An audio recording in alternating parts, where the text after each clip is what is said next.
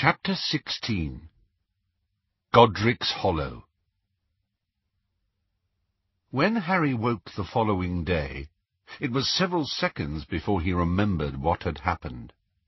Then he hoped, childishly, that it had been a dream, that Ron was still there and had never left. Yet by turning his head on his pillow, he could see Ron's deserted bunk. It was like a dead body in the way it seemed to draw his eyes. Harry jumped down from his own bed, keeping his eyes averted from Ron's. Hermione, who was already busy in the kitchen, did not wish Harry good morning, but turned her face away quickly as he went by. He's gone, Harry told himself. He's gone. He had to keep thinking it as he washed and dressed, as though repetition would dull the shock of it. He's gone, and he's not coming back. And that was the simple truth of it, Harry knew, because their protective enchantments meant that it would be impossible, once they vacated this spot, for Ron to find them again. He and Hermione ate breakfast in silence. Hermione's eyes were puffy and red. She looked as if she had not slept. They packed up their things, Hermione dawdling. Harry knew why she wanted to spin out their time on the river bank. Several times he saw her look up eagerly, and he was sure she had deluded herself into thinking that she had heard footsteps through the heavy rain, but no red-haired figure appeared between the trees. Every time Harry imitated her, looked round, for he could not help hoping a little himself, and saw nothing but rain-swept woods, another little parcel of fury exploded inside him. He could hear Ron saying, We thought you knew what you were doing, and he resumed packing with a hard knot in the pit of his stomach. The muddy river beside them was rising rapidly and would soon spill over onto their bank. They had lingered a good hour after they would usually have departed their campsite. Finally, having entirely repacked the beaded bag three times, Hermione seemed unable to find any more reasons to delay she and Harry grasped hands and disapparated, reappearing on a wind-swept, heather-covered hillside. The instant they arrived, Hermione dropped Harry's hand and walked away from him, finally sitting down on a large rock, her face on her knees, shaking with what he knew were sobs. He watched her, supposing that he ought to go and comfort her, but something kept him rooted to the spot. Everything inside him felt cold and tight. Again he saw the contemptuous expression on Ron's face.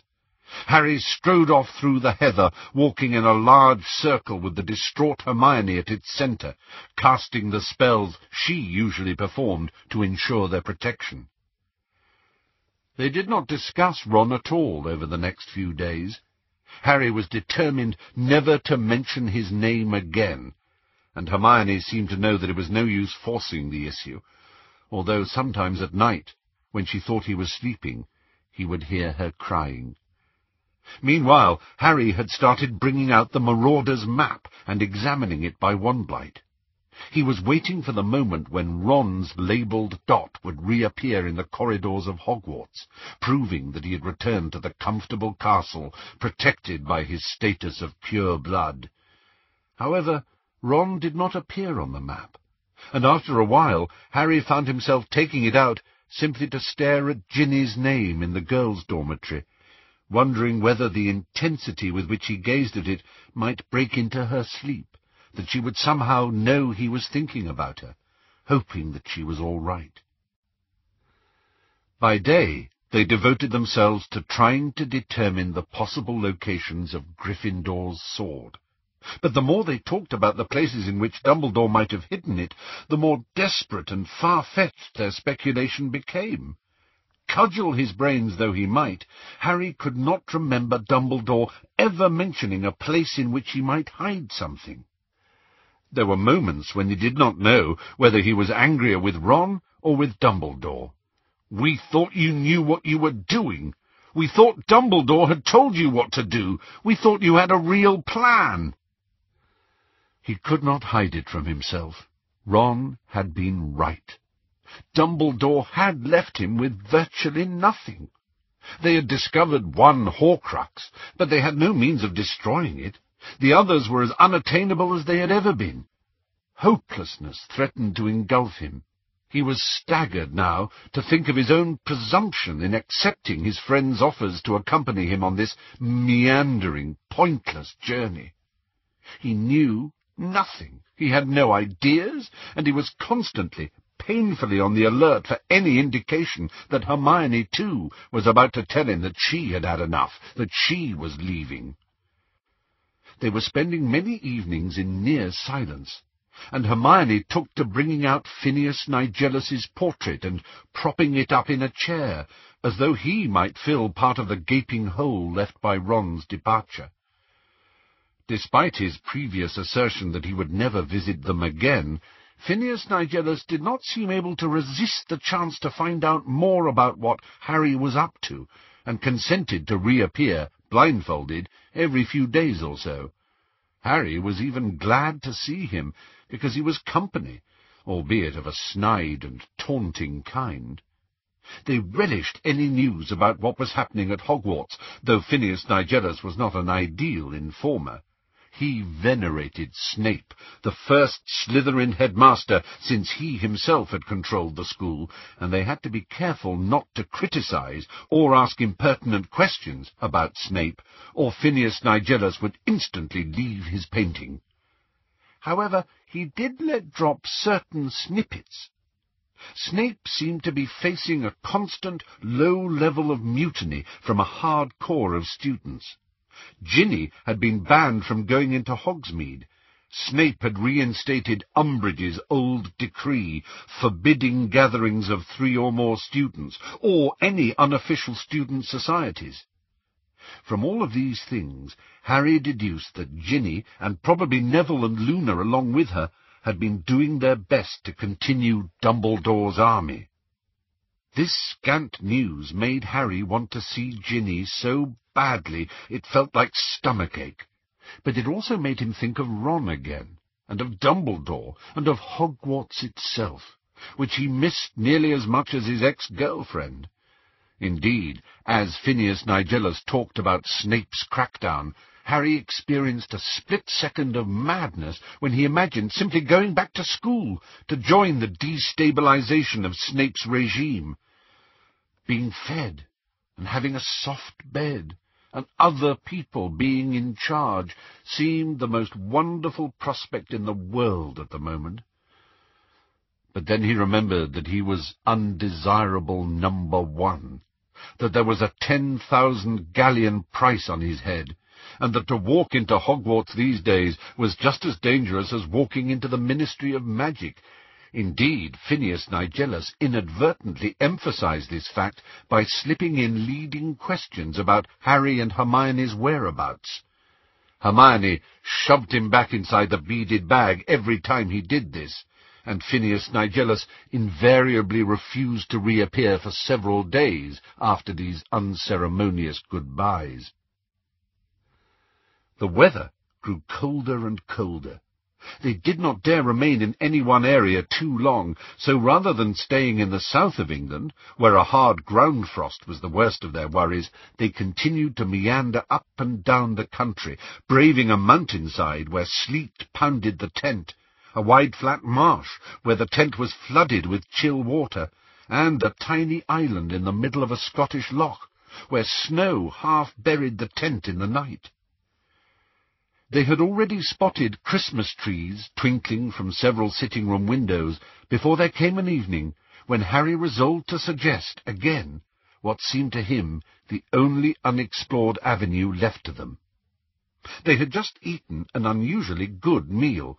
Hermione had been to a supermarket under the invisibility cloak, scrupulously dropping the money into an open till as she left, and Harry thought that she might be more persuadable than usual on a stomach full of spaghetti bolognese and tinned pears. He had also had the foresight to suggest that they take a few hours' break from wearing the Horcrux, which was hanging over the end of the bunk beside him. Hermione? Hmm? She was curled up in one of the sagging armchairs with the Tales of Beedle the Bard. He could not imagine how much more she could get out of the book, which was not, after all, very long, but evidently she was still deciphering something in it, because Spellman's syllabary lay open on the arm of the chair. Harry cleared his throat. He felt exactly as he had done on the occasion several years previously when he had asked Professor McGonagall whether he could go into Hogsmeade, despite the fact that he had not persuaded the Dursleys to sign his permission slip. Hermione, I've been thinking, and... Harry, could you help me with something? Apparently she had not been listening to him. She leaned forwards and held out the Tales of Beedle the Bard. Look at that symbol she said, pointing to the top of a page. Above what Harry assumed was the title of the story, being unable to read runes, he could not be sure, there was a picture of what looked like a triangular eye, its pupil crossed with a vertical line. I never took ancient runes, Hermione.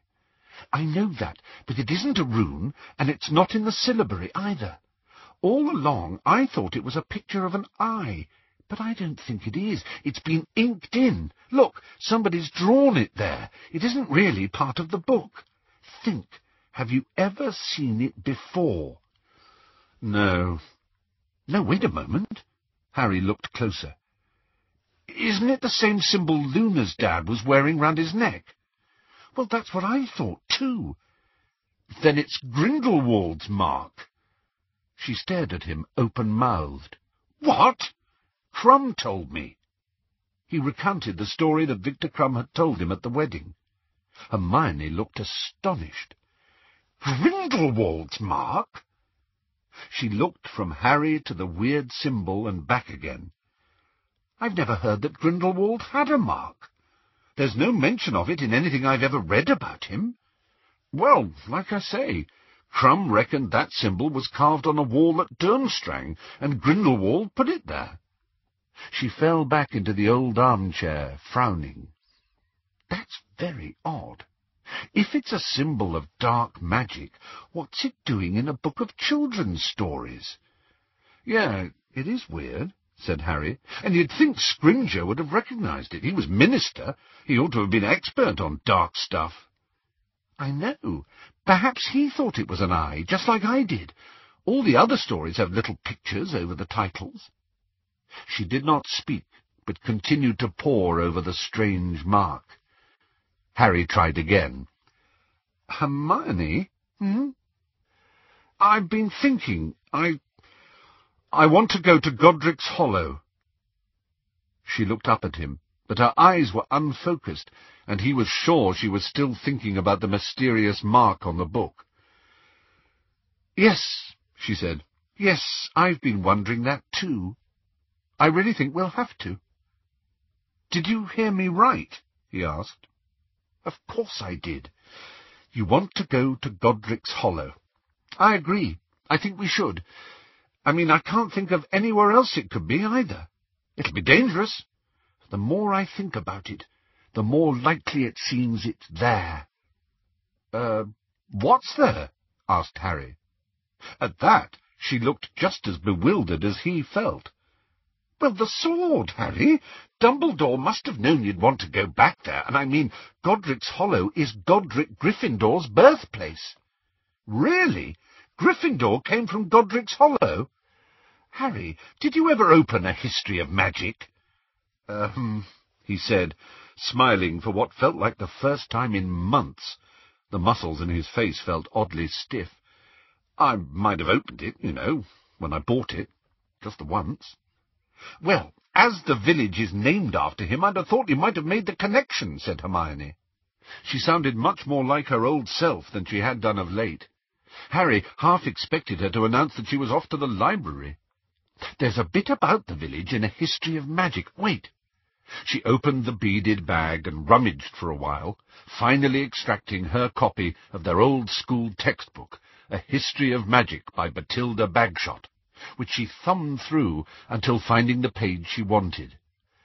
Upon the signature of the International Statute of Secrecy in 1689, wizards went into hiding for good. It was natural, perhaps, that they formed their own small communities within a community. Many small villages and hamlets attracted several magical families who banded together for mutual support and protection. The villages of Tinworth in Cornwall, Upper Flagley in Yorkshire, and Ottery St Catchpole on the south coast of England were notable homes to knots of wizarding families who lived alongside tolerant and sometimes confounded muggles. Most celebrated of these half-magical dwelling places is perhaps Godric's Hollow, the West Country village where the great wizard Godric Gryffindor was born, and where Bowman Wright, wizarding smith, forged the first golden snitch. The graveyard is full of the names of ancient magical families, and this accounts, no doubt, for the stories of hauntings that have dogged the little church for many centuries. You and your parents aren't mentioned, Hermione said, closing the book, because Professor Bagshot doesn't cover anything later than the end of the nineteenth century. But you see? Godric's Hollow. Godric Gryffindor. Gryffindor's sword. Don't you think Dumbledore would have expected you to make the connection? Oh, yeah. Harry did not want to admit that he had not been thinking about the sword at all when he suggested they go to Godric's Hollow. For him, the lure of the village lay in his parents' graves, the house where he had narrowly escaped death, and in the person of Bathilda Bagshot. Remember what Muriel said? He asked eventually. Who? You know. He hesitated. He did not want to say Ron's name. Ginny's great-aunt, at the wedding. The one who said you had skinny ankles. Oh, said Hermione. It was a sticky moment. Harry knew that she had sensed Ron's name in the offing. He rushed on. She said Bathilda Bagshot still lives in Godric's Hollow. Bathilda Bagshot, murmured Hermione, running her index finger over Bathilda's embossed name on the front cover of a history of magic. Well, I suppose... She gasped so dramatically that Harry's insides turned over. He drew his wand, looking round at the entrance, half expecting to see a hand forcing its way through the entrance flap. But there was nothing there. "'What?' He said, half angry, half relieved. "'What did you do that for? I thought you'd seen a Death-Eater unzipping the tent, at least.' "'Harry, what if Bathilda's got the sword? What if Dumbledore entrusted it to her?' Harry considered this possibility. Bathilda would be an extremely old woman by now, and according to Muriel she was gaga. Was it likely that Dumbledore would have hidden the sword of Gryffindor with her? If so, Harry felt that Dumbledore had left a great deal to chance. Dumbledore had never revealed that he had replaced the sword with a fake, nor had he so much as mentioned a friendship with Bathilda. Now, however, was not the moment to cast doubt on Hermione's theory, not when she was so surprisingly willing to fall in with Harry's dearest wish. Yeah, he might have done. So, are we going to go to Godric's Hollow? Yes, but we'll have to think it through carefully, Harry. She was sitting up now, and Harry could tell that the prospect of having a plan again had lifted her mood as much as his.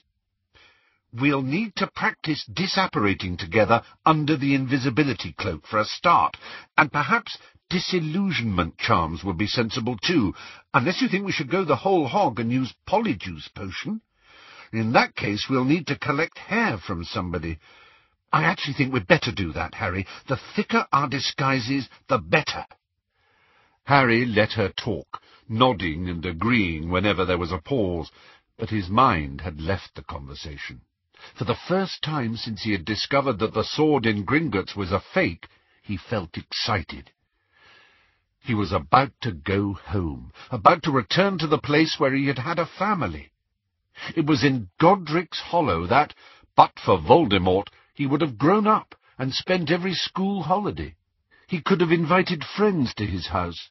He might even have had brothers and sisters.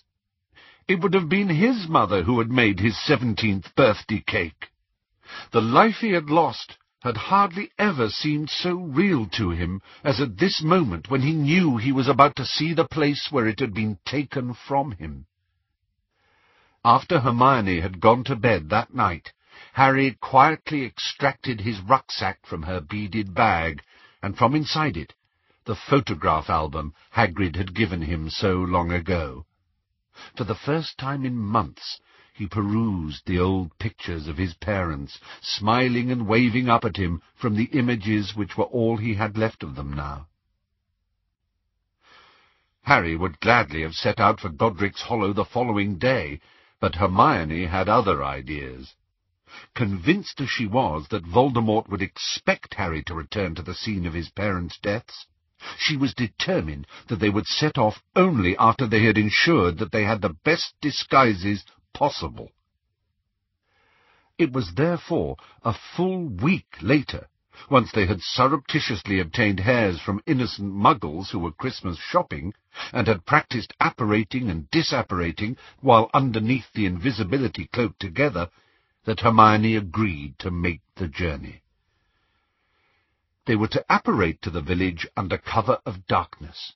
So it was late afternoon when they finally swallowed Polyjuice Potion. Harry transforming into a balding, middle-aged muggle man, Hermione into his small and rather mousy wife. The beaded bag containing all of their possessions, apart from the Horcrux, which Harry was wearing around his neck, was tucked into an inside pocket of Hermione's buttoned-up coat.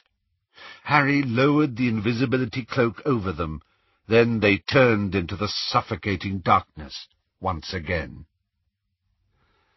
Heart beating in his throat, Harry opened his eyes. They were standing hand in hand in a snowy lane under a dark blue sky in which the night's first stars were already glimmering feebly. Cottages stood on either side of the narrow road, Christmas decorations twinkling in their windows.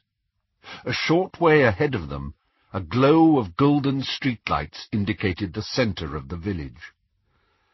All this snow, Hermione whispered beneath the cloak. Why didn't we think of snow? After all our precautions, we'll leave prints. We'll just have to get rid of them. You go in front. I'll do it. Harry did not want to enter the village like a pantomime horse, trying to keep themselves concealed while magically covering their traces. Let's take off the cloak, said Harry, and when she looked frightened, Oh, come on! We don't look like us, and there's no one around. He stowed the cloak under his jacket, and they made their way forwards unhampered, the icy air stinging their faces as they passed more cottages. Any one of them might have been the one in which James and Lily had once lived, or where Bathilda lived now. Harry gazed at the front doors, their snow-burdened roofs and their front porches, wondering whether he remembered any of them, knowing deep inside that it was impossible, that he had been little over a year old when he had left this place for ever. He was not even sure whether he would be able to see the cottage at all. He did not know what happened when the subjects of a Fidelius charm died. Then the little lane along which they were walking curved to the left, and the heart of the village, a small square, was revealed to them. Strung all around with coloured lights, there was what looked like a war memorial in the middle, partly obscured by a wind-blown Christmas tree. There were several shops, a post office, a pub, and a little church, whose stained-glass windows were glowing jewel-bright across the square. The snow here had become impacted. It was hard and slippery where people had trodden on it all day. Villagers were criss-crossing in front of them, their figures briefly illuminated by street lamps. They heard a snatch of laughter and pop music as the pub door opened and closed. Then they heard a carol start up inside the little church. Harry, I think it's Christmas Eve, said Hermione. Is it? He had lost track of the date. They had not seen a newspaper for weeks. I'm sure it is, said Hermione, her eyes upon the church. They, they'll be in there, won't they? Your mum and dad. I can see the graveyard behind it. Harry felt a thrill of something that was beyond excitement, more like fear. Now that he was so near, he wondered whether he wanted to see after all. Perhaps Hermione knew how he was feeling, because she reached for his hand and took the lead for the first time, pulling him forwards. Halfway across the square, however, she stopped dead. Harry, look! She was pointing at the war memorial. As they had passed it, it had transformed. Instead of an obelisk covered in names, there was a statue of three people. A man with untidy hair and glasses, a woman with long hair and a kind, pretty face, and a baby boy sitting in his mother's arms. Snow lay upon all their heads like fluffy white caps. Harry drew closer, gazing up into his parents' faces. He had never imagined that there would be a statue. How strange it was to see himself represented in stone, a happy baby without a scar on his forehead. Come on, said Harry, when he had looked his fill, and they turned again towards the church. As they crossed the road, he glanced over his shoulder. The statue had turned back into the war memorial. The singing grew louder as they approached the church. It made Harry's throat constrict. It reminded him so forcefully of Hogwarts, of Peeves bellowing rude versions of carols from inside suits of armour, of the great hall's twelve Christmas trees, of Dumbledore wearing a bonnet he had won in a cracker, of Ron in a hand-knitted sweater. There was a kissing gate at the entrance to the graveyard. Hermione pushed it open as quietly as possible, and they edged through it. On either side of the slippery path to the church doors, the snow lay deep and untouched. They moved off through the snow, carving deep trenches behind them as they walked round the building, keeping to the shadows beneath the brilliant windows. Behind the church, Row upon row of snowy tombstones protruded from a blanket of pale blue that was flecked with dazzling red, gold, and green wherever the reflections from the stained glass hit the snow. Keeping his hand closed tightly on the wand in his jacket pocket, Harry moved towards the nearest grave. Look at this! It's an Abbott! Could be some long-lost relation of Hannah's! Keep your voice down! Hermione begged him. They waded deeper and deeper into the graveyard, gouging dark tracks into the snow behind them, stooping to peer at the words on old headstones, every now and then squinting into the surrounding darkness to make absolutely sure that they were unaccompanied. Harry, here! Hermione was two rows of tombstones away. He had to wade back to her, his heart positively banging in his chest. Is it no, but look! She pointed to the dark stone. Harry stooped down and saw, upon the frozen, lichen-spotted granite, the words, Kendra Dumbledore, and a short way below her dates of birth and death, and her daughter, Ariana. There was also a quotation, Where your treasure is, there will your heart be also.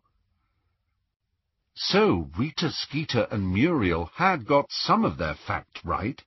The Dumbledore family had indeed lived here, and part of it had died here. Seeing the grave was worse than hearing about it. Harry could not help thinking that he and Dumbledore both had deep roots in this graveyard, and that Dumbledore ought to have told him so. Yet he had never thought to share the connection. They could have visited the place together. For a moment Harry imagined coming here with Dumbledore, of what a bond that would have been, of how much it would have meant to him. But it seemed that to Dumbledore the fact that their families lay side by side in the same graveyard had been an unimportant coincidence, irrelevant perhaps to the job he wanted Harry to do. Hermione was looking at Harry, and he was glad that his face was hidden in shadow. He read the words on the tombstone again. Where your treasure is, there will your heart be also. He did not understand what these words meant. Surely Dumbledore had chosen them, as the eldest member of the family, once his mother had died. Are you sure he never mentioned... Hermione began. No, said Harry curtly. Then, let's keep looking.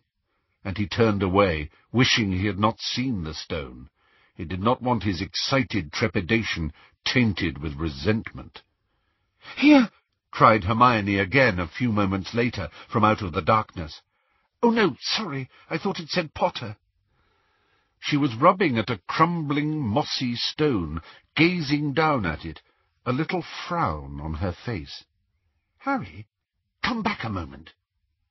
He did not want to be sidetracked again, and only grudgingly made his way back through the snow towards her. What? Look at this! The grave was extremely old, weathered so that Harry could hardly make out the name. Hermione showed him the symbol beneath it. Harry, that's the mark in the book! He peered at the place she indicated. The stone was so worn that it was hard to make out what was engraved there, though there did seem to be a triangular mark beneath the nearly illegible name. Yeah, it could be. Hermione lit her wand and pointed it at the name on the headstone. It says Ig... Ignotus, I think. I'm going to keep looking for my parents, all right? Harry told her, a slight edge to his voice, and he set off again, leaving her crouched beside the old grave. Every now and then he recognized a surname that, like Abbott, he had met at Hogwarts. Sometimes there were several generations of the same wizarding family represented in the graveyard. Harry could tell from the dates that it had either died out or the current members had moved away from Godric's Hollow. Deeper and deeper amongst the graves he went, and every time he reached a new headstone he felt a little lurch of apprehension and anticipation. The darkness and the silence seemed to become, all of a sudden, much deeper. Harry looked around, worried, thinking of Dementors, then realized that the carols had finished, that the chatter and flurry of churchgoers were fading away as they made their way back into the square. Somebody inside the church had just turned off the lights. Then Hermione's voice came out of the blackness for the third time, sharp and clear from a few yards away. Harry, they're here! Right here!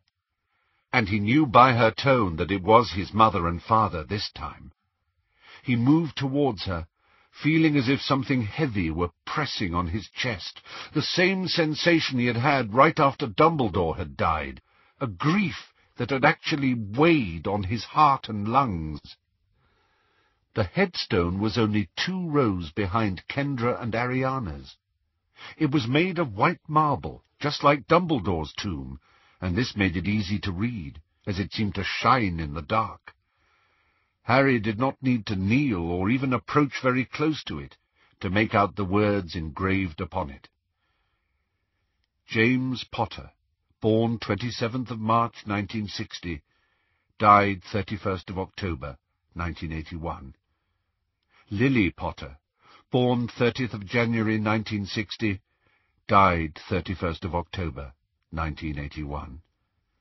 The last enemy that shall be destroyed is death. Harry read the words slowly, as though he would have only one chance to take in their meaning, and he read the last of them aloud. The last enemy that shall be destroyed is death. A horrible thought came to him, and with it a kind of panic. Isn't that a Death Eater idea? Why is that there? It doesn't mean defeating death in the way the Death Eaters mean it, Harry, said Hermione, her voice gentle. It means, you know, living beyond death, living after death.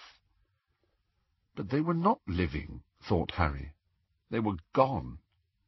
The empty words could not disguise the fact that his parents' mouldering remains lay beneath snow and stone, indifferent, unknowing, and tears came before he could stop them, boiling hot, then instantly freezing on his face. And what was the point in wiping them off or pretending? He let them fall, his lips pressed hard together, looking down at the thick snow, hiding from his eyes the place where the last of Lily and James lay. Bones now, surely, or dust, not knowing or caring that their living son stood so near, his heart still beating, alive because of their sacrifice, and close to wishing at this moment that he was sleeping under the snow with them. Hermione had taken his hand again and was gripping it tightly. He could not look at her, but returned the pressure, now taking deep, sharp gulps of the night air, trying to steady himself, trying to regain control. He should have brought something to give them, and he had not thought of it, and every plant in the graveyard was leafless and frozen. But Hermione raised her wand, moved it in a circle through the air, and a wreath of Christmas roses blossomed before them. Harry caught it and laid it on his parents' grave. As soon as he stood up, he wanted to leave. He did not think he could stand another moment there. He put his arm around Hermione's shoulders, and she put hers around his waist, and they turned in silence, and walked away through the snow, past Dumbledore's mother and sister, back towards the dark church and the out-of-sight kissing gate.